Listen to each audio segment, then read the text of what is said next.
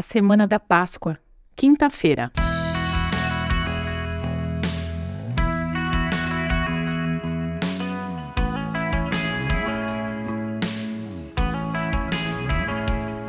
Quinta-feira, véspera da crucificação de Jesus, um dia muito agitado, repleto de acontecimentos importantes.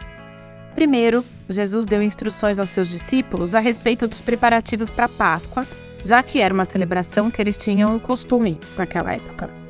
Ele indicou o cenáculo que serviria para a ocasião, e quando já estavam sentados para comer, Jesus falou aos doze discípulos que o traidor estava entre eles.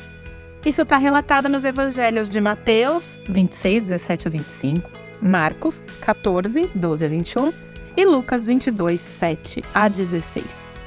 Na sequência dos eventos, conforme relatado em Mateus 26, de 26 a 30, Marcos 14, de 22 a 26 e Lucas 22, de 17 a 23. Jesus realizou a última ceia e deu instruções sobre o que deveria acontecer a partir daquele momento, quando a ceia do Senhor deveria ser realizada em lugar da Páscoa, como um memorial. Vamos ver o trecho de Lucas a respeito disso. Então é Lucas 22, de 17 a 20. Então tomou um cálice de vinho e agradeceu a Deus. Depois disse: Tomem isso e partilhem entre vocês pois não beberei vinho outra vez até que venha o reino de Deus. Tomou o pão e agradeceu a Deus. Depois partiu e deu aos discípulos, dizendo: Este é o meu corpo entregue por vocês. Façam isto em memória de mim. Depois da ceia, Jesus tomou o cálice de vinho e disse: Este é o cálice da nova aliança, confirmada com o meu sangue, que é derramado como sacrifício por vocês. E é por isso que até hoje nós celebramos a ceia do Senhor cumprindo a ordenança de Jesus. A ceia é um momento para arrependimento, confissão e perdão dos pecados. Mas vamos seguir. Outro fato extremamente relevante que aconteceu na quinta-feira foi: Jesus lavou os pés dos discípulos. Isso está lá em João 13, de 1 a 20. E vale lembrar aqui uma coisa que eu sempre penso: que Jesus sabia que Pedro iria negá-lo e que Judas iria traí-lo. Mesmo assim, lavou os pés dos discípulos. Hum. E Jesus avisou que, diante dos fatos da sua prisão, o apóstolo Pedro iria negá-lo ao ser questionado sobre a sua relação com Jesus. Pedro não acreditou que isso aconteceria. E nós podemos ver esse fato nos quatro evangelhos: Mateus 26, 31 a 35, Marcos 14, 27 a 31, Lucas 22, 31 a 34 e João 13, de 36 a 38. E diante disso tudo, e também da proximidade da crucificação, os discípulos ficaram abatidos, naturalmente, né? E foram consolados pelo próprio Jesus, conforme relatado no Evangelho de João, capítulo 14, do 1 ao 16, 33.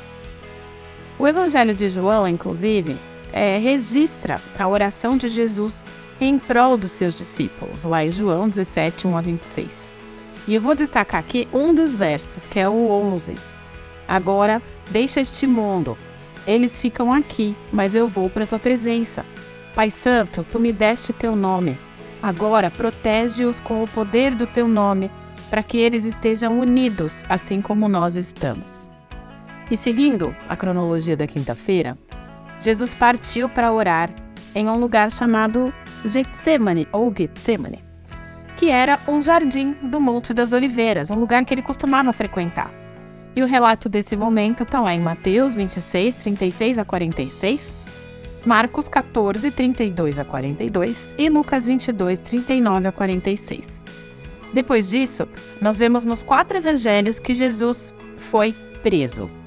Mateus 26, 46 a 56, Marcos 14, 43 a 52, Lucas 22, 47 a 53 e João 18, 1 a 12. E depois de preso, Jesus foi levado ao Sinédrio, que era a Suprema Corte dos judeus. E isso aconteceu para que ele fosse acusado. Está lá em Mateus 26, 57 a 68, Marcos 14, 53 a 65, Lucas 22, 54, do 66 ao 71 também, e João 18, do 19 ao 24. São muitas referências aqui, né? Eu sempre trago as referências para você poder depois ler com calma e conferir os textos completos. Então, a sequência do texto mostra o momento em que Pedro negou a Jesus, conforme ele mesmo tinha dito que aconteceria. Isso está relatado também nos quatro evangelhos: Mateus 26, 68 a 75, Marcos 14, 66 a 72, Lucas 22, 54 a 62, João 18, 15 a 18 e 25 a 27. Pedro caiu em si assim que ele ouviu o galo cantar, né? Jesus tinha alertado a respeito disso. E ele se arrependeu.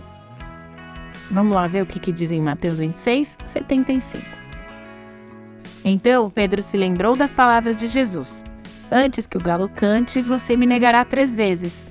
E saiu dali chorando amargamente. Ufa!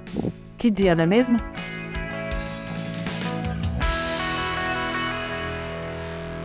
Você ouviu o podcast da Igreja Evangélica Livre em Valinhos. Todos os dias, uma mensagem para abençoar a sua vida. Acesse www.ielve.org.br ou procure por IEL Valinhos nas redes sociais.